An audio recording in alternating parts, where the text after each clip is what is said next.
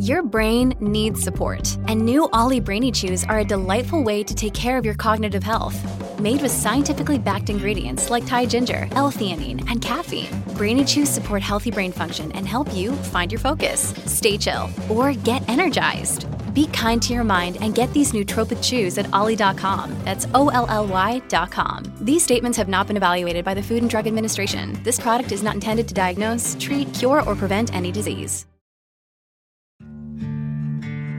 Dear Colgate, I love that you love that I love being at home. You even let me whiten my teeth from home. Because you know how I feel about getting up from my cloud couch. The Colgate Optic White L E D Kit gives professional-level results in just ten minutes a day for ten days when used as directed. And that's why, Colgate, I want you to meet my parents. Because ever since meeting you, I've been living life to the brightest. Colgate Optic White. Find it at all major retailers.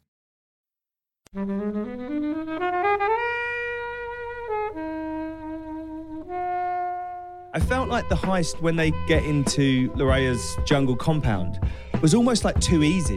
Like there was no drawn out kind of tension or set right. piece, you know. I found it tense, but it's it not as tense. tense as other. It was tense, but it felt like they were too slick. They yeah. kind of just took everyone down really yeah. easily, and then they were out of there. And I was like, oh, is that it? They've kind of got away with the money. one hundred third episode of Flix Watcher Podcast is coming into your ears. Thank you very much, guys. Hello, film fans. Joining us for this episode of Flix Watcher Podcast, we have Iran.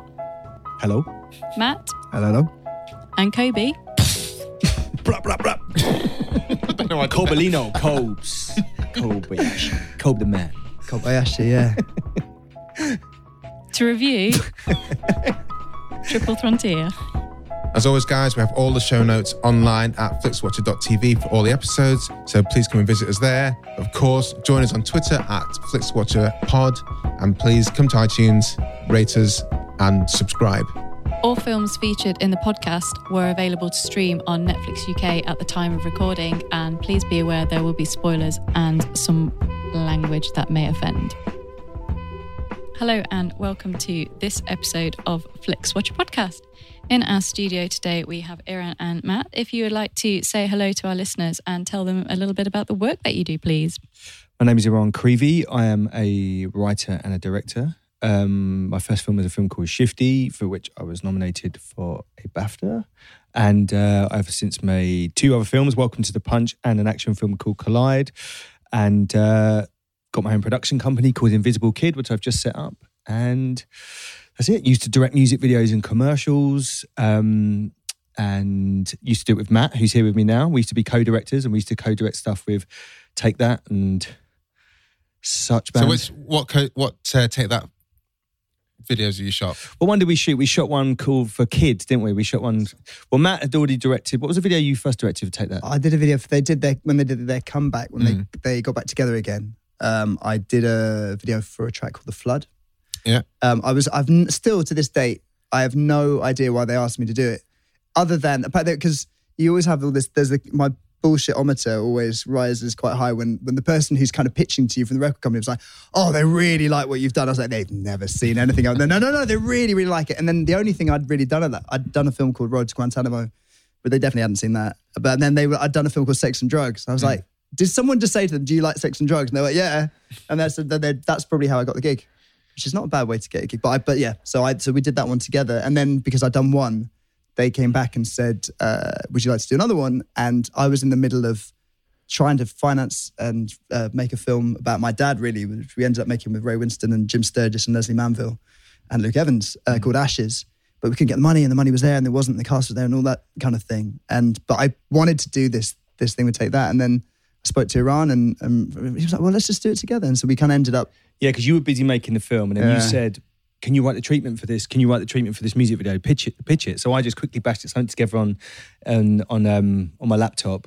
We sent it over as just as me and you pitching it together. We got the pitch. Then the next one we were flying out to Bulgaria to shoot in the New Biana Studios, which is like owned by Avi Lerner, who makes all the Expendable movies, and they've got like big New York sets over there, and they've got the, the Conan the Barbarian that made with Jason Momoa. They they never get rid of their sets; they just reuse them on any movie that goes and gets made there. It's incredible. And um, should we talk about the actual true story that happened when you had to? We've never talked to anyone about this before. I'm much more exclusive. I'm already much more professional than this.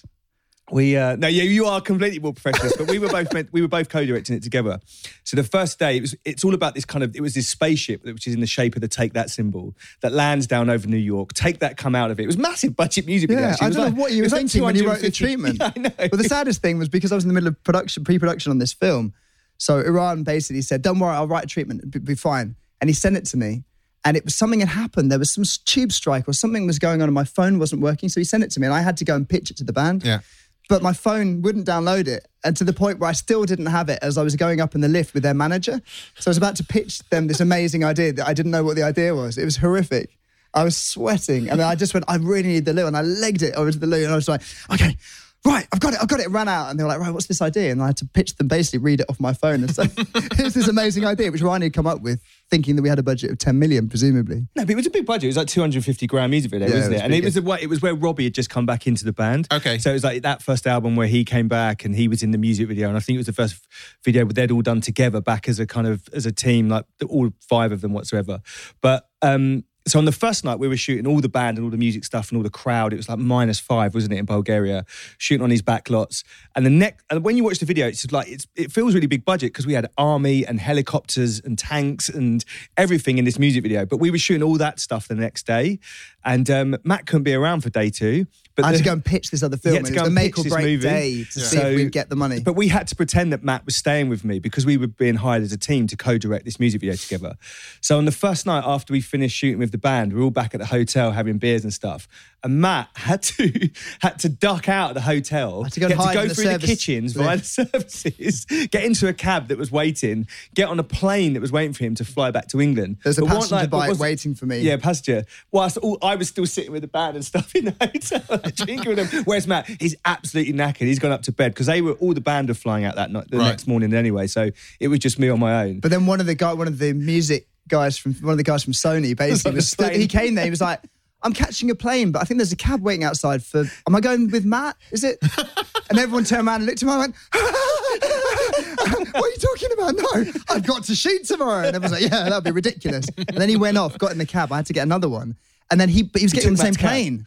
So it was, the most, it was like the most pathetic... It was like a kind of spy comedy where I had to hide behind a newspaper for the entire thing with my hand shaking. So he didn't see me. Apparently, found out later. Yeah, then we just shot, and I just shot. And I never worked the music video the next day. They shot the next day with the, with the with the guns and tanks and stuff. With the like guns that. and tanks, which, and did all the cool stuff. Yeah, which kind of ties in with Triple Frontier. Yeah, yeah, yeah. yeah. So really nice. I like the link you did there. Exactly. I'm looking forward to yeah, what you did on, on Collide as well with um, with the with the action and Triple Frontier. Can you tell us why you brought Triple Frontier to the table and what well, happens in it? When me and Matt were talking, I wanted to watch Black Hawk Down because I can't remember why, but I'd been talking about Black Hawk Down, and Matt said to me, mate, we can't watch films we've already watched. We Let's watch something new that we've never seen before. And I was like, well, all right, but Black Hawk Down's a bit of a classic, man. Because I remember us both talking about Black Hawk Down and loving yeah, it. It's great. So I've got this theory, right? I, I, I heard this somewhere else. So this is not my own theory. But there's this thing called post-aesthetic and pre-aesthetic. Have you heard about it? No. So post-aesthetic is kind of before the age of fourteen, before you've formed your aesthetic of what you like in movies,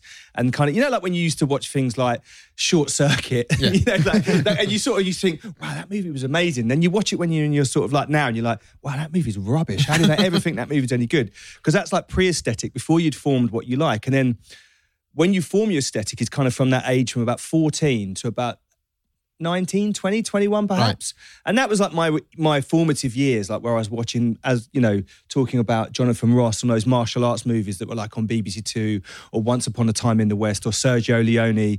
And when I was growing up, like massive movies for me were Die Hard, Lethal Weapon, mm. Predator. Tony Scott was like one of my my hero when I was growing up. So I just really, and that kind of really imprinted heavily on me and those kind of John Woo style action movies. Sure. So, and on my second film, like Welcome to the Punch, I got to work with Ridley Scott, and yeah, he yeah. was the executive producer on the film. So that was like a dream come true to be working with him every week. And was it was it a Scott Free production? Yeah, yeah, right. yeah. He's he was like the executive producer, so it was yeah. like a Scott Free production on Welcome to the Punch. So that was like a really amazing process. And in fact, I think Tony Scott passed away when we were just kind of just in the post production mm. of that movie, which I was kind of really upset about because he was one of my heroes growing up.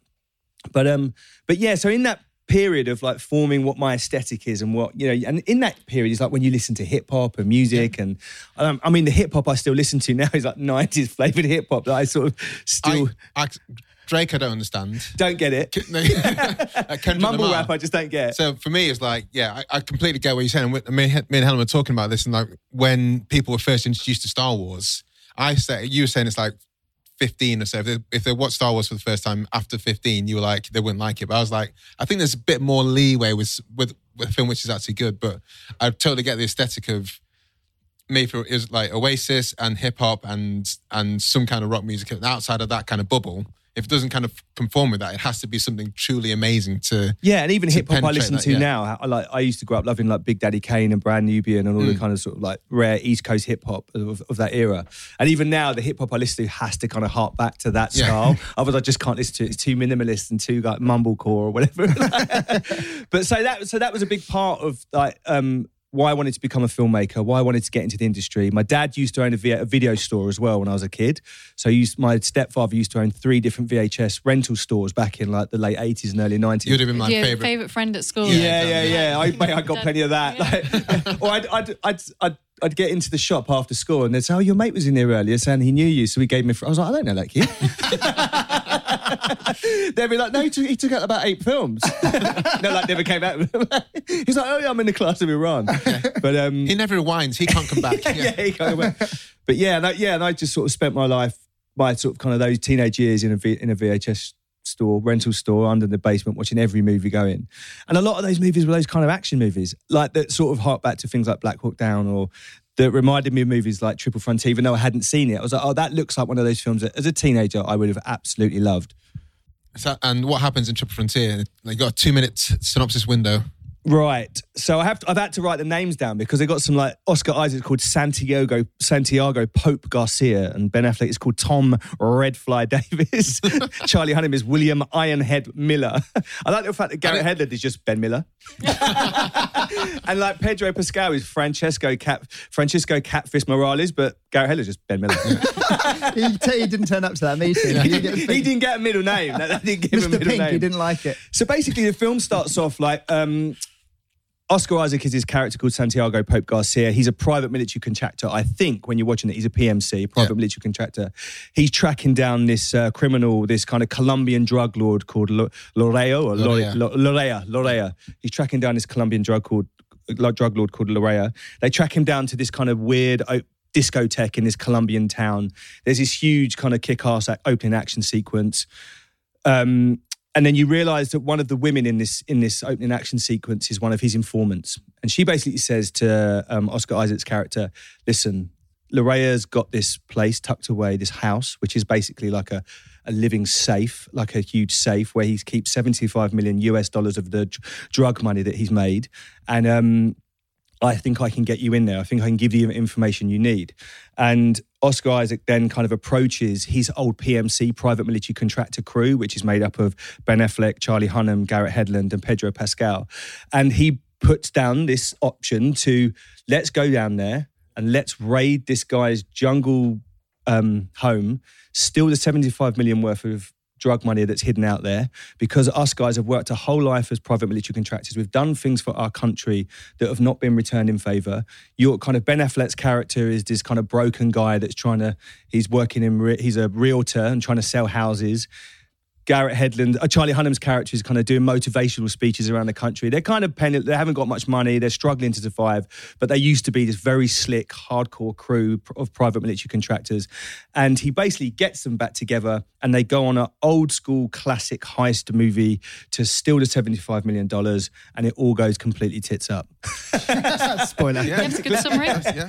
Helen, what were your thoughts on, uh, on, what were your thoughts before watching the film? What were your thoughts? Uh, so my, my thoughts before watching it way before watching it Oscar was Isaac. when I got the well when I got the prospective text of we're looking at The Other Side of the Wind and Black Hawk Down. I was a bit like, oh, not seen Black Hawk Down in a while.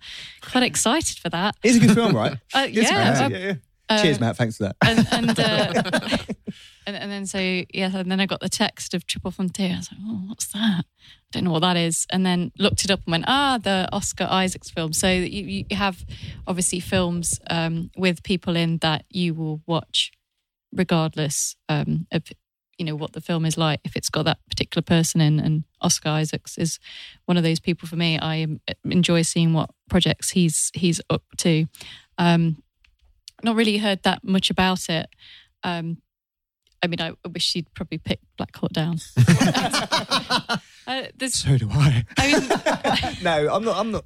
Uh, uh, when, when you were talking about, so Ben Affleck, I mean, we'll probably talk a little bit more about him. Um, I mean, his effort in this film is about the amount of effort that he puts into selling houses in his, you know, his day job. Someone made a really funny remark that he looks a kind of he's he looks about as haunting in his days as in the, on the um.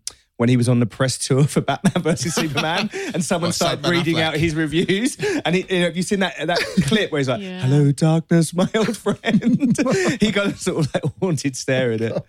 But um, yeah. I, the, so from I got from this is their motive for the money is that they think they would owed it or they deserved it. So you kind of have to get behind this group who've been put together by the motive that they should steal someone else's money who's gotten it, got it by ill gains in the first place. But in the so trailer, they sort of say you took five bullets for your country and yet you're driving around in an old pickup truck. Yeah. And it kind of is meant to sort of go, oh, well, yeah, wow. This, that sort of summarises the reasons why they should go after this heist. And and then there's a bit of like getting the gang back together but without any kind of fun. And then they and then they steal the money. Yeah, we didn't even see the M M A fight, did we? I yeah. thought... No, you're right. You that. That, that was, really quite, weird, that that was, was a bit. quite weird cut point, wasn't yeah, it? Yeah, I was like, all right, we're going to see... And he just goes whack, and then it just cuts and then driving like that. on that bridge. That Orson Welles had those scissors in there. We're not doing that one. uh, so, yeah, they steal the money, and as you expect, things don't go to plan because they get too greedy. Um, and then then they, there's oh, there's some brilliant helicopter action. Um, Oh, yeah, great. Yeah. You just have to watch that. Uh, and then there's a really, really sad bit with the donkey that dies. Uh, Is that your saddest bit? It's got a lot of other stuff in it. Yeah, but the donkey. The donkey was there. It didn't need to die. Well, Oscar Isaac. I think it was a C G I donkey. I don't need yeah. it for him. I think oh, that's the bit where Oscar Isaac gets the most cut up. A lot of other things happen yeah. to him, but he yeah. gets really donkey. distressed, unnaturally distressed about that the donkey. That bit was quite good, actually, wasn't it? Because he kind of like, yeah, so many people have been killed, and he goes, oh, man, the donkey. And I was like, you killed the donkey? Yeah. Uh, yeah, a few more people die unnecessarily, and then, um, spoilers, then one of the main characters died. The donkey. Um, I think we can, donkey. I mean, we're going to talk about what happens. Uh, I mean... You could guess which one, but well, at this, this point, I, I was, know, could, I was ready. This this is part of the game. For one of them to die, I was like, one of them yeah. needs to die now. This is part of the game when they were getting the band together. I was like, okay, which one of you is going to die? Yeah. die? And I predicted it was Ben Affleck because he had. Well, you saw someone who wasn't outside. Well, yeah. Someone was outside of the circus. You saw his child, and you heard a bit of his family backstory. So I was like, well. They have more to lose. Yeah. He's got that, that X Factor backstory. Yeah, exactly. Nice. Except in X Factor, they don't die if they have. But actually, having said home. that, the, yeah, the ratings are down, so maybe that's something they could introduce in the next show. um, what's your thought, uh, Matt, on Triple Frontier? Well, I... I it's, so it's not the kind of film that I would necessarily seek out always. Like, it, it's very much like, you know, like it's a men on a mission, it's the kind of Expendables thing. It, I fifty percent of it I really liked, fifty percent of it I thought wasn't very good. And I, I, so it's got an amazing cast. It could have been like The Treasure of Sierra Madre. It has that vibe about it. Mm. It's a director who I love. J C Chandor. Yeah, he's a fantastic director. So I, I, and I, this has felt like a bit of an unusual choice. I was like, oh right, he's going to really spin it. It's got, it's beautifully shot often. And I think the heist scene, it's not, you know, heist scene's always tense. This is super fucking tense. I was like, oh. and um, It's got some great stuff in it. It's got, but I, but then it also has a lot of the super cheesy thing where I'm always like, do people really speak like this? Maybe they do, or maybe they do now that they've seen all those films. But I was like, when military types get together, do they always speak about speak speaking that weird way that people do in films? I was like, I, that doesn't sound right to me. And the whole thing, I took a bullet for my country, and like, you know. Yeah, it's hard to sympathise with them. On the other, it's like Ben Affleck expositing before going in there. It's like, if there's any women or children, we're not going in there. Yeah, exactly. That, is that the kind of thing you're, yeah, you're talking about? Yeah, it's not my vibe at all. I don't imagine, I'd imagine that a lot of people just wouldn't say that stuff. They might think it, but they wouldn't necessarily. I, I was kind of hoping they would pull, I was thinking if you did a kind of a non-cheesy Expendables, that could be really exciting. So I thought that's what it was going to be.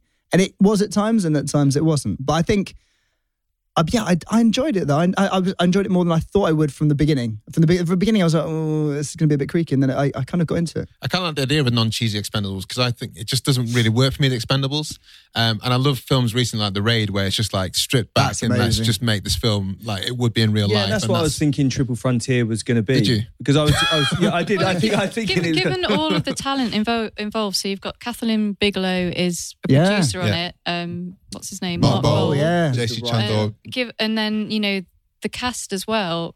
Everything is pointing for it to have come out a bit better than it did. I well, mean, this, even with the setting, because they've kind of taken it out of maybe you know a more traditional setting. They could have gone and yeah. you know transported it to. Um, well, they've kind of taken like Narcos' idea, whacked in Pedro Pascal, yeah. brought him in, and um, I. But where are the Narcos though? That's the thing. It's well, like in all those. I wanted to, you know, I thought it was going to be a bit like, was it called The Counselor, that Ridley Scott film, which I do, it's not, I don't particularly like as a film. Like everything about it, all the ingredients should have made it the best film of all time. But that finishes with the bleakest, bleakest, bleakest ending of all time. You're like, if you mess with the cartels, it's over for you. And that's that how they should have been. Engine where he puts the thing around. Yeah. Like, yeah, yeah and it's, it's like, and then everyone yeah. knows, and his girlfriend's died, and then he gets sent the snuff film and he knows he's next. It's like, whoa. That's, yes. Well, I thought that was going to happen with this. It's like, well, they're clearly one by one, they're all going to die because that's what they deserve. Sure. But they don't. It didn't, yeah. They're like, oh, all right. Okay. The, my main problem with this film is that it just didn't have, I didn't get what the, the kind of point was. Because at first you think, Oscar Isaac wants to get Larea and he makes the point of like finding him even though they've got all the money. He's like, no, I need to do one more sweep and they get him. I was like, okay, that's going to be fine. And Ben Affleck was the most reluctant and he's like, I don't really want to do this. But then he finds all this money and he's like, I need more than we ever even thought we were going to get. And then he's, and then that compromises everything. And then the other three just get, are just like there because they need someone to do that particular thing. Yeah. And it's just because I just, it just found like a, a whole kind of I struggled to watch it from like, why are we doing this? I really love the setup and I like the way, I think for me, the f- I enjoyed the first half more than I enjoyed the second half. And I know people, other people... It's definitely a film with two halves, isn't it? Yeah. Like, yeah the and other people prefer the second half to the first half, so it'd be interesting to... You said fifty-fifty. Was it like half and half? Was it just it like the idea versus what? Yeah, it was more the idea, but I would say, yeah, I think up until the point where they leave the heist, that was the peak for me. And right. then after that, the, they just make a series of like blatantly stupid errors, stupid errors yeah. where you're just like, oh, come on. And then when the, when it all goes wrong and they start blaming each other, they are like a bunch of fifth graders. Like, well, you said this, we said. I was like, oh, come. No, surely they would just be efficient and ruthless, move on. Yeah. They can, they can bitch about it ten years later. But at that point, it's like, really, you're going to start quarreling, almost killing each other over a donkey? I mean, unless you really... It's not like that's been kind of shadowed earlier. So, yeah. He loves donkeys. That just happened in the moment. And it's never commented on again. But I think, um, again, this goes back to... Netflix and the importance of, of you know Netflix and bringing out these projects. Could you know? Do you know like the development history of no, this love movie? To, love so I was kind of divulge. looking into it, and I've heard I'd heard of Triple Frontier. So originally it was meant to be directed by Kathleen Bigelow, so she was going to make it her film. I think either after Hit, Hurt Locker or Zero Dark Thirty. Right. So it's going to be her next film. Mark Boal was had written it, and I was chatting to my agent earlier on, uh, who knows a lot, who has, gets the hold of all of these sorts of scripts and reads them. And he said he'd read the original version by Mark Boal before J C Chandor. So they didn't write it together. Right. J C Chandor came on afterwards, but after many years of it dwelling in in development hell and not happening, and came on and completely kind of rewrote the screenplay himself. Apparently the Mark Boal version was much more like in the kind of the way that Hurt Locker yeah. and Zero Dark yeah, Thirty yeah. was much more tr- true to life, really, because he's a journal, he's an ex-journalist, and the way that he heavily researched like um the Zero Dark Thirty screenplay, yeah, he yeah. did the same on this. Triple Frontier is like a real region of, of South America. Oh, is that what it is? Yeah, I, so it's I like, no I think I think the Triple Frontier means these three points where Colombia, the borders of these three countries, and it's almost like a mm. no man's land, like a, it's like the Wild West, basically. Sure. And I think he'd obviously read some newspaper report or something about this triple, the Triple Frontier, this, this no man's land where all bets are off, it's like the Wild West. And I imagine that original screenplay. Mm. And because I was looking at sort of like, I was thinking about my favourite heist films like Rafifi, yep. which is one of my favourite films, Heat, The Sting, Three Kings. I was thinking about Three yeah. Kings as well. This film we, really reflects... We on, taught, yeah, we, we reviewed uh, Three Kings and here was... Yeah, and there was elements of that where this film could have been Three Kings, but mm. you know, and The Usual Suspects, Italian Job, Ronin, yeah. yeah. Ocean's Eleven. And I was kind of looking at that and I was looking at all the heist movies and what makes heist movies great. And it's like the planning stage, the execution stage, the escape... And they've all got those similar beats of the complications they have to go through, putting the team together, a reason beyond the cash of why they're doing it, which yeah. kind of they put down to this film that we're kind of sticking it to the man. You know, we're, we're, our bodies are riddled with bullets and scars on what we've given to this country and we like, we deserve this money. But it's sort of weirdly when you're watching it, it's all there. It's kind of got all the yeah. elements. So I imagine the original script by Mark Boal may have had all those elements. So I think all that stuff is kind of roughly in there yeah. for it to be a great heist movie. But for some reason, when you're watching it, it just doesn't quite deliver it. It's just no. like it never seems to hit the, the, the right beats or scale the heights it, it needs to. I felt like the heist when they get into Lorea's um, jungle compound was almost like too easy. Like there was no drawn out kind of tension or set right. piece, you know. I found it tense, but it's it not as tense as other It's films. not tense. It was tense, but it felt like um, they were too slick. They yeah. kind of just took everyone down really yeah. easily and then they were out of there. And I was like, oh, is that it? They've kind of got away with the money. Because when I when that finished, I paused it and it's like forty-five minutes in, so it's like still an hour and a half. Yeah, yeah. ages left for this film. Like, what's going to happen? What? And that's what I was kind of hoping with, it's going to it's going to be like almost a Tutankhamun curse, like everyone who got yeah was involved in it was going to be hunted down, but that didn't happen either. Well, yeah, because they they said, oh, well, actually, look, it's not, as you thought it was just one boss. It's all the cartel. They've got, they've burnt this house full of yeah, all the, yeah. So it's like, they're going to have helicopters after them. Yeah. They're going to have everything. And instead they send over a couple of teenagers. Like, really?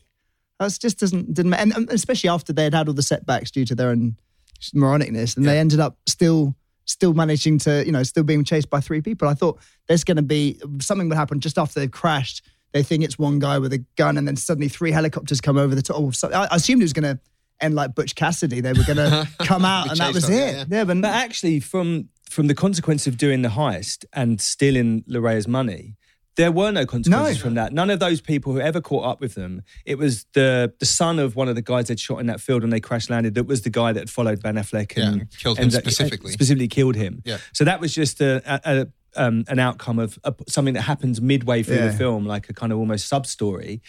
And then I didn't, I could, I couldn't quite figure out who those people were on the beach, chased them at the end. Yeah. You know, the people in, the, they were like a bunch of teenagers and there was like, teenagers with machine guns, like, who is that? This is just how lawless it is. Everyone's got machine guns, and you just get chased if you're in drug territory. It was weird. Like, yeah. It was really weird. But they said, uh, one of the guys said, oh, they've recruited, but you know, when he comes back, uh, Garrett Hedlund says, oh, apparently there's like a local town and they've recruited a bunch of local kids or something. But it's like, if this is, these are the top cartels in the entire world, these guys like own countries, like they're, their an, annual G D P yeah. is this, like the, the same as Europe. And so the idea that they would then send three guys with a rifle feels a bit weird. Unless they just thought, do you know what? It's only money. I mean, this money, it's, it goes back to the money. And they were, at the end, they were quite happy with, oh, we got a million pounds each. Yeah. We got a million dollars each. Yeah, they still got quite a lot of money, yeah. even though one of them died and... and I th- it was... Then they gave it all away. I yeah. think one nooks for a film like this is like, if they could have... if they just made a sensible choice earlier on, none of this bullshit would have happened. Yeah. Well, if they hadn't had all that money, then the helicopter wouldn't have crashed wouldn't have and crashed. They would have made it in time and then yeah. the film would have been over a lot shorter than it's two hours. yeah. What I was thinking is a fil- uh, from a filmmaking perspective is like, I was thinking, okay, you know, me and you are writers, we work together on, on stuff, and I was thinking, how would I have made that I was going to ask work? you. I was, yeah. asking you. Yeah. Well, I was trying to figure out how... The, the recut, the director's well, cut Well, I was thinking it. that when it starts off and they're sort of setting up all these different characters like Garrett Hedlund and Ben Affleck, yeah. it was like they showed you a few moments of Ben Affleck. He's like, he's struggling as a realtor. He opens the fridge and I think there's a few sort of red letter bills that yeah. are stuck on the fridge. You go, wow, this guy's under it. He's got a few bills that he needs to pay. And that almost in the entire motivation for why he suddenly changed his opinion about the money. Yeah. I was like, you see, he's got a few bills. He's struggling to sort of sell the, the real estate property. Yeah. And then suddenly when he's on the middle of that heist, this is a man of principle who didn't want to do the heist, who doesn't want to go back and return to that life.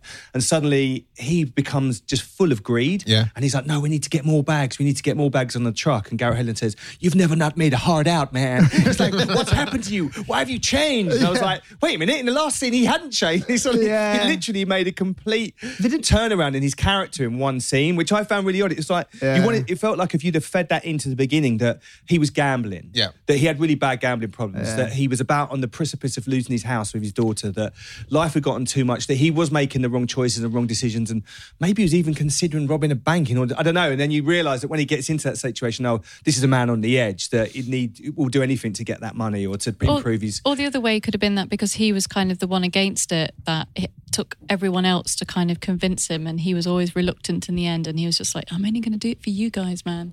Yeah. And then when and he, then he was gets, get yeah. Then Oh, maybe like, they could oh. have, they could have solved it with just a close up of the red letter bill just saying seventy billion. Yeah, exactly. Because oh, as, yeah, yeah. as it stands in my head, I was like, maybe he, he needs two hundred fifty thousand dollars and he'll be clear all his debts and yeah. he'll be fine. So there's yeah, no yeah, there's yeah. no need for the super greed. If, no, if but also to... I think there was I was looking forward to more. And then more... they burn the rest of it as yeah. well. Yeah, I was looking forward to more of the kind of the frictions within the team and mm. them slowly imploding, and then the tension, and maybe they get hauled up in a cave or on a mountain, and they know the guys are coming in, and they blame each other. One shoots the other, but they basically the only the only disagreement they have in the whole thing is about the donkey. And then after five seconds later, he goes, "Do you know what? I'm being a dick." And he goes, "Yeah, I know. Yeah. I was being a dick about the donkey. Yeah, let's yeah, not worry yeah. about it. Right.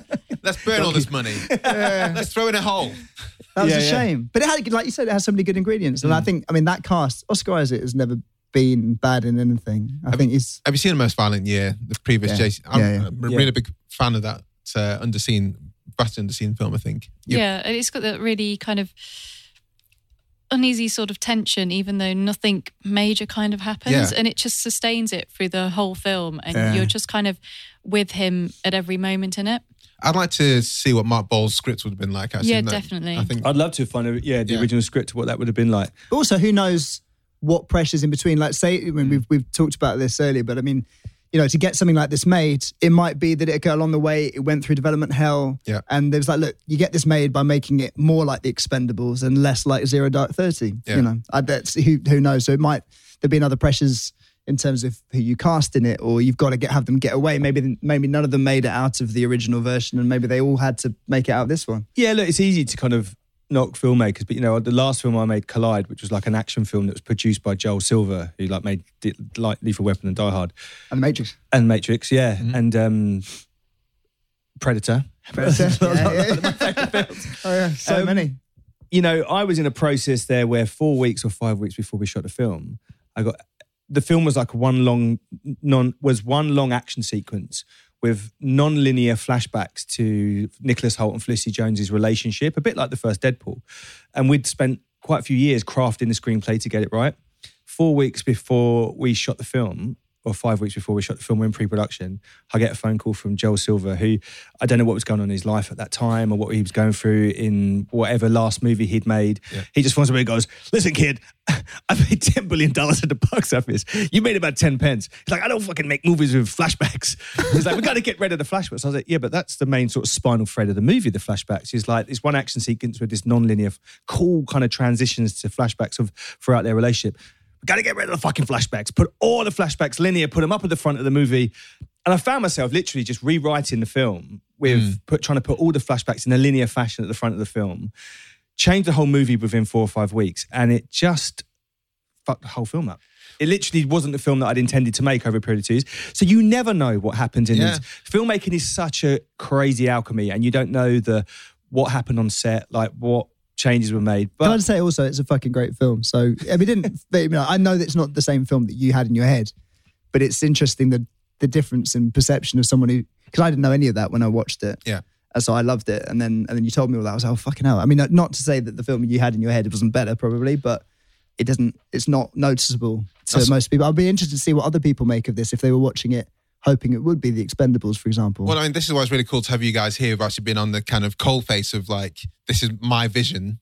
Oh, this is not my vision because of external forces, but they still want me to make the film. And I'm like, well, I need to make it because otherwise someone else will make it completely uh, fucking Yeah, up and I imagine someone like Mark Boal is, a, is an amazing writer, and J C Chandor is an amazing director. Mm. And you never know the struggles that went on between those two, because I know they were still on board as producers, weren't they? Executive producers, Kathleen Bigelow and Mark Boal. And, um, you know, you never know. Like, there's probably one struggle to take the movie this way. There's another struggle to make the movie more um, uh, mainstream and universal. Uh, I felt like that that was where the film kind of struggled. It was tr- it was it was relentlessly grim in a way, mm. and I don't know if all heist movies should be relentlessly grim. I think there's something about looking back at all those, like my favourite heist movies, like well, Three, Three Kings, Kings is and like hilarious. The Italian Job, or Ronin. Even Ronin has high points where they kind of make it out, and there's you know where it Reservoir felt, Dogs, Reservoir Dogs, Very yeah, funny. The Sting, you know, Ocean's Eleven, like all those sort of heist movies. There's there's moments of levity. There's moments where they make out. There's moments where you love the camaraderie of the people that are committing the heist. But it, it didn't seem to have that. It was quite relentlessly a, a, a tough slog on all of them. And they kind of went, you know, there was the way, you know, the, the initial heist sort of started to go wrong and started to fall apart, and they started to have to kill people. And then from then on, it just felt like boom, boom, boom, yeah. like one sort of negative note after the next. Yeah. Sort of like, and then the donkey died. Oh my God, the donkey! Still can't believe they yeah. did that.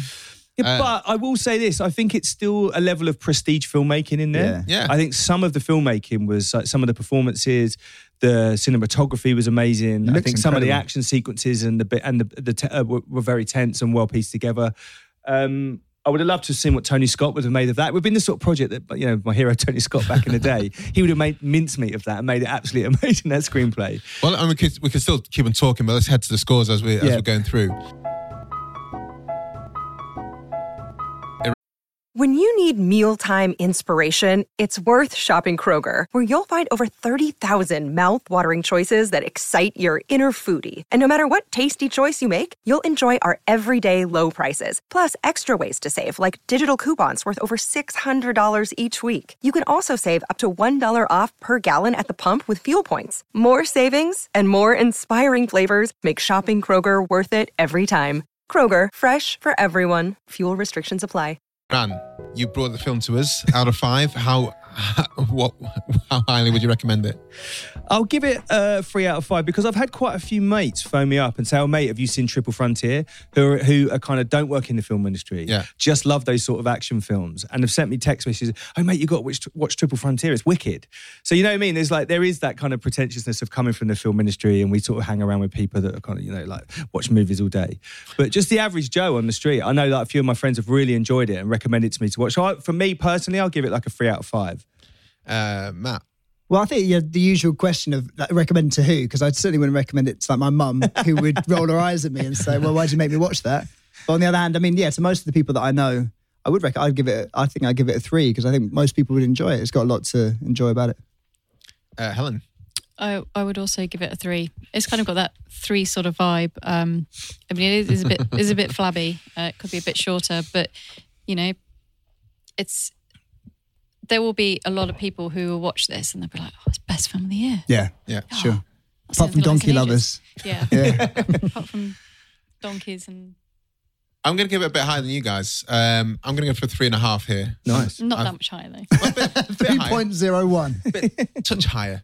Um, I, it, I mean, everything there is on paper. J C Chandor, Kathleen Bigelow, all the actors. I love Pedro Pascal. I don't think he's known enough. You know, Garrett Hedlund and... Charlie Hunnam is probably my least favourite uh, actor on that on the roster, and he's not by any means a bad actor. Yeah. yeah. Um, so even if someone said, "Oh, it's not that good," I think I still think I'd like. I'd still watch it.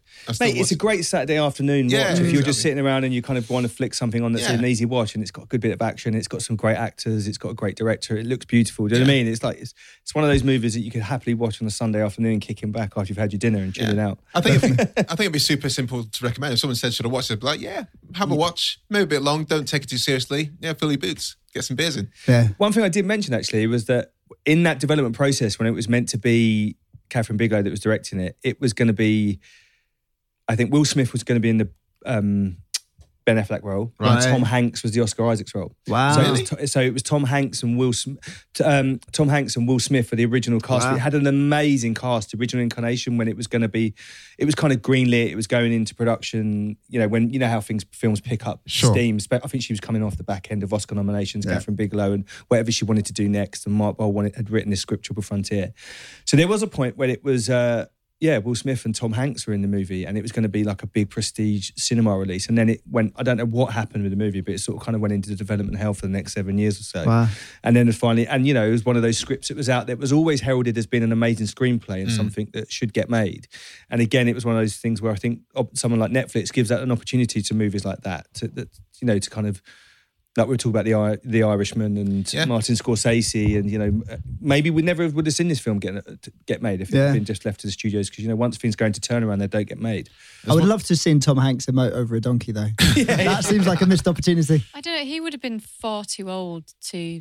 Yeah, do it feels the unlikely. Yeah, I mean, Ben Affleck didn't actually do that much physical stuff, did he? Until he had to.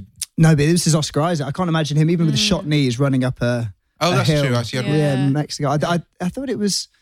Yeah, I mean, the cast wasn't, you know, it was, the cast was great. Mm. I think the cast, I don't given know. A... Ben, Ben Affleck, though, I mean, he really he wasn't there for this one. I think that was him being more moody, though. I don't think. I think he was just being naturalistic. I think. I I like Ben Affleck normally. I like him sometimes. Mm.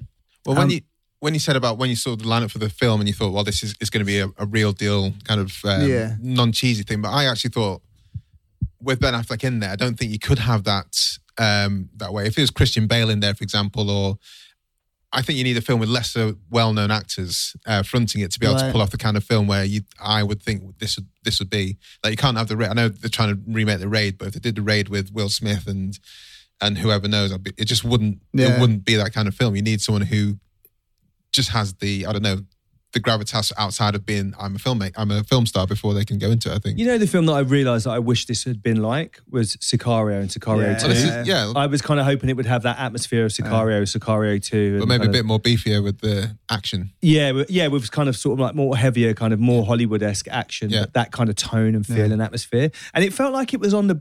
the brink of it sometimes, mm. like when it had those huge great shots sweeping in and they're kind of heading into the jungle in their car yeah. and there was like, I was going yeah this is this is going to be amazing, but it kind of never seemed to reach those heights. And no I think, but need, they needed to die basically, didn't they? Or at least that, yeah. at least like, by the end they should yeah. definitely be in the thing where they think they've got away with it think they've got away with it and then the cartel we know the cartel are coming in and yeah. they know they've only got seconds left. I think just to hop off on a speedboat at the end yeah, looking a bit sad. Oscar Isaac goes off on a jolly to Australia with his girlfriend who's yeah. now a billionaire with the coordinates for the money that they've got yeah. rid of in that, um, in that in the mountains, which you know he's going to have to probably go back and get. And yeah, and no so one liked Ben Affleck anyways. It wasn't. It was a bit Quadruple miserable. Frontier. Yeah, the next one.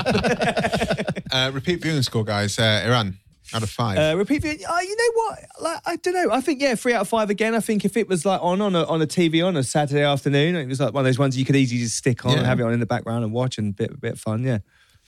Yeah, I think I don't know. There's a lot of films in the world. And I haven't seen many of them. There's a lot of things to do, so I'm not sure I would necessarily watch it again deliberately. But if it was on, I'd probably, yeah, I'd maybe give it a two. Is that harsh? No, it's yeah. what you feel, isn't it? It's not. I feel bad. Uh, That's fine. I feel no. terrible. Ben's Don't not try and speak cast to me Ben again. Affleck in your next film, right? Like Ben. It's over two hours long. There's no way that this film needs to be that long. And as we've discussed many times, that there are a lot of films left in the world to see. Yeah. Um, I mean, never say never. One and a half. Yeah. Um, I'm going to go for a two. I think um, for the same reason. If you know, my wife, I didn't watch my wife. Uh, if she had it on in the background, I'd. It wouldn't be one of the things I'd run out the out the lounge thinking, "Why are you watching that? For fuck's sake." Um, sorry. Um, yeah, I think two. What did I say? Two and a half. Two. I didn't say anything. Two. I think it's two. two. Yeah, you said I can't two. remember what I was going. I even said myself. Um, It's not that bad, and but now we don't we don't watch T V in the same way anymore. We don't have film four just on and flick through, do you? So you no. have to actually physically yeah. choose Triple Frontier, which is that's a bit the thing. There's yeah. so much, there's so much great stuff on Netflix. I was it was funny as we were talking about what to choose. I definitely had that thing like, oh my god, I've got my the the only thing is that my list. Thing. Mine now is basically most of Netflix. Sure. So, so actually probably be quicker just to look on Netflix rather than look at my list because it's about seven thousand films long. I tell you what I'm loving about Netflix at the moment, and this is kind of going, this, there's a there's a there's something that's happening, the kind of this disparity between what the critics say and what the audience score says, yeah. Yeah. which I'm really enjoying about Netflix. Remember like when we were kids and films that I loved, like The Last Boy Scout, mm. or Man on Fire, which I was just convinced that everyone loved. I was like, how can Man on Fire not be conceived as one of the greatest films ever made? And I, then I look at t- Rotten Tomatoes, it's got like a thirty-three percent score on Rotten yeah. Tomatoes, Man on Fire. And I'm like, what? Yeah. The, and like The Last Boy Scout and all this kind of Tony Scott That's movies. That's a great film. And, for, and a great example of that is that Polar. That, you know, is it Polar? That Polar that's just come out on Netflix with um, Mads Mikkelsen, the assassin movie. Yes, oh, okay. yeah, yeah. Polar, yeah. And um, I don't know how you say it. It's P O L A R. Is that Polar or Polar? Yeah. But um, it's like an assassin movie and the critics absolutely destroyed it and it's kind of got like nine percent on Rotten Tomatoes or sure. something. But the audience score's up in the eighties. Yeah. And I've so many people have texted me, you know, friends who are into action movies and say, mate, you've got to watch Polar. It's absolutely wicked. I loved it. And it kind of reminds me of that thing that films... get a chance on this, whereas, you know, like Bright was abs- Bright by Will Smith was absolutely like eviscerated by critics. And I didn't watch it because of it. And I watched it recently. And absolutely, I was ill in bed, had the flu, and I absolutely loved it. I was like, God, damn, this is the best ill movie I've ever watched in my life. But it really, I think the streaming services and that disparity between what the critics are saying and what audiences want is a good thing, that it gives chances, films a chance to live yeah. and breathe. Mm. And whether, you know, and I think that Triple Frontier is kind of one of those movies like, look, not everyone's going to love it, but I think there's a there's an audience out there just going to flick on this and just love it and watch it, and there'll be a, it'll be a kid's favourite film when they grow up. Yeah, pre-aesthetic, post-aesthetic. When he gets older, he'll be like, oh, that was really crap actually. It was, yeah, it's not The Expendables. But I, I think you have that thing when, yeah, I just, there's, what I love is also the kind of the shelf life that, you know, kind of starting out in indie, British indie filmmaking, you still have the same rules apply, whether you're Transformers or whether you're a tiny little film, and you have mm. the weekend to survive. And um, uh, Cara Morley's new film has come out, and she's Out been, blue. yeah, she's been tweeting to everyone, just going, please go and sit, please go and sit, because for whatever reason, because of the like the mentalness of the of economics of, of the the logic is that, okay, well, it's got it's got to get out there, even though it's only playing on a tiny fraction of the numbers, and it's never going to po- it can't possibly compete with a really big film, can't be Avengers because it, it was never intended to be. But I think things like Netflix or streaming services enabled you to find it, and and in the way that I think in the old days, a taxi driver would have played in New York and L A for two months, yeah. gets the buzz, then they, they start branching out. Oh, it's doing quite well here. Oh, it's good. You know, and they work it out. That doesn't happen anymore, but it does on streaming. Uh, small screen score, guys. Iran. Uh, it's a tough one because it's got some quite amazing, epic um, widescreen shots where, and I noticed that the way he filmed it, not. And I wondered sometimes if this was the detriment to how the film was made. It was that what I used to love about Tony Scott and how he would make films, he would get stuff on a long lens and really get in on the, on the clo- on the sort of kind of perspiration and sweat and make things feel quite sort of, um, uh, what's the word, claustrophobic and constraint. And there was constraint in the way the, fr- the framing was. Everything was quite wide and open in this film. It was like lots of wide shots and lots of kind of mediums. And I felt like, it, for example, you know, in the helicopter crash, and the helicopter was going down, and this is something that I think J C Chandor is obviously a prestige director, and like he makes amazing films, but he is somebody who very much sort of tells the story as it is, and he lets the camera sit there. And I did feel like in some of those moments on the, um, air, the, the helicopter crash, that you really wanted to be in there and feel the, the, the visceralness of the camera shaking and kind of, do you know what I mean? And it didn't feel like, it felt like the sort of kind of kind of tamest helicopter crash that I'd ever seen. It was very crafted. I thought, oh, he landed that one well. Yeah, it all felt quite yeah. tame, and they were all just like, kind of sitting gonna, there, and it all felt quite static. Who's going to die shots. in this? Who's going to end up with a bit of like helicopter stuck in them? yeah. And I'm like, oh, yeah. he landed no one, that safely. No one died. Yeah. Your man was hanging off the bottom of it, got up. Yep, he's fine. Brushed his hair, fine. got yeah. up. Yeah, I uh, thought someone's someone's got to be mangled in this. Yeah, there uh, was. I, I completely agree with you, and it was. I just felt like after that, was, there was zero jeopardy. Yeah. The first bit with the helicopter, where you thought there's a bit of jeopardy, is going through the Andes. It's like, oh, oh, can we make it? Yeah. Oh, oh, uh, oh. No, no, no, no, no. Throw away, throw away, one hundred million. Okay, okay, we're through now. Okay, fine. And I was just like, oh, that's, oh, this yeah. is what's going to be like. So yeah, there's the lack of jeopardy all the way through. Yeah, and there. I felt like it kind of. I think that was a kind of. There was a sort of slight contradiction with the with the way the film that was the contrast in the way the film was made, and the sort of kind of classic widescreen sort of Michael Mann Heat style mm. shots. Whereas I think sometimes it would have kind of benefited from being a bit more up in the in in, in the in the characters' faces, yeah. and be a bit more handheld and verite, and just like a bit more of a nervous energy to how it was kind of pieced together, in very much in Kathryn Bigelow's style, and what she yeah. does in Hurt Locker and things like Zero Dark Thirty. I actually f- felt that the film would have benefited more from that. So I would have loved to have seen his her. screenplay with her directing sure. it, and seeing what that would have actually come out as. Because I think that the initial conception of the movie was from their both their minds. Yeah. But the pitch is amazing. The idea yeah, is yeah. like you rob the cartel. It's like you don't. That's madness. And the, yeah. the idea you go in there and you do it right, but then you realise you haven't robbed one cartel, whilst you've robbed everyone. That's terrifying. Because yeah. there's no tension in it. There's no yeah, there's element a weird of sort danger. Of, yeah, there's a weird sort there's, of... There's bits where there should be tension. You're a bit like, oh, no. Well, on that revelation that they've suddenly realised they robbed the entire cartel or every cartel that's ever existed, that should be like, oh, fuck, we made a massive blunder. But they just go, oh, we got more money. Yeah, exactly. like, yeah, yeah. Great. Let's load up the helicopter slowly. I'll pay off all the bills. Yeah. uh, but, sorry, back to the small screen score. Right. So it's a weird one in the small screen, because it sort of felt like I, I actually was watching it. I was thinking, oh, I, w- I would love to have seen this on the big screen in the cinema, some of these wide epic mm. shots. So whereas I think, you know, other films benefit from being there. I don't know if I'm sort of kind of in the middle. I think it's like a three. I think you can watch it on your phone, but I think it's like in the middle of a three, because I sure. would have liked to have seen that on a big old widescreen. Yeah, no, I'm with you. Cinema. I mean, I saw it on our... our T V at home, which is like an all right size, but it was still one of those things where I was, yeah, I wouldn't, I think if I'd been watching it on my phone, I'd be missing fifty percent of it. Sure. So mm. I'll go for a three. Ellen? Um, I'm also going to go for a three. I mean, it, it's shot to be seen at the cinema. Um, yeah. And it, I mean... Did, it didn't get any cinema release, did it? I don't, I don't think so, no. I don't know. It, I'm sure Netflix Maybe. would have released it to some chain, but it would have yeah, been a low, I super I low key. I remember seeing a trailer for it. Oh, okay. Right. Yeah, which there was, could mean... there was a trailer before Us, I think, which oh, is a bit random. Um, um, but I don't know. But sometimes they're just, like with Amanda Knox, I saw the trailer on the screen, on yeah, the so T V. I don't know if it was a trailer before, for it being on Netflix, on Netflix but I definitely yeah. did see a trailer for it, which pitched it as a film that you should go and see yeah. okay. on a big screen and loud. Um, I would have liked to have seen this more on a, on a big screen, so I'm going to go lower than you guys with a two. I think it would have been just a better experience as well. Uh, I think some of these these films, like Zero Dark Thirty, was amazing on the big screen, even though it was like a bit more up close and personal and like more on yeah. Chastain's face, but it's mm. still like yeah, a bigger film. Um, yeah, two and a half. Ooh. Engagement score. Iran.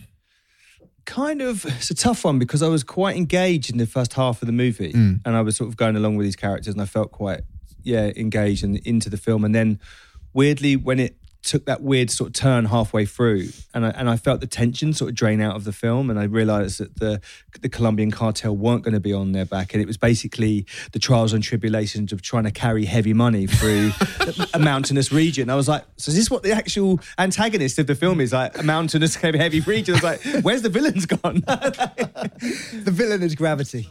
Oh yeah, we need to do a selfie before. Yeah, yeah. yeah. yeah so I found that really weird that kind of halfway through you think it's going to be like a Yeah, the, the the antagonist sort of faded away from being the Colombian drug cartel yeah. and became trying to haul two hundred fifty million dollars through a mountainous region with a donkey.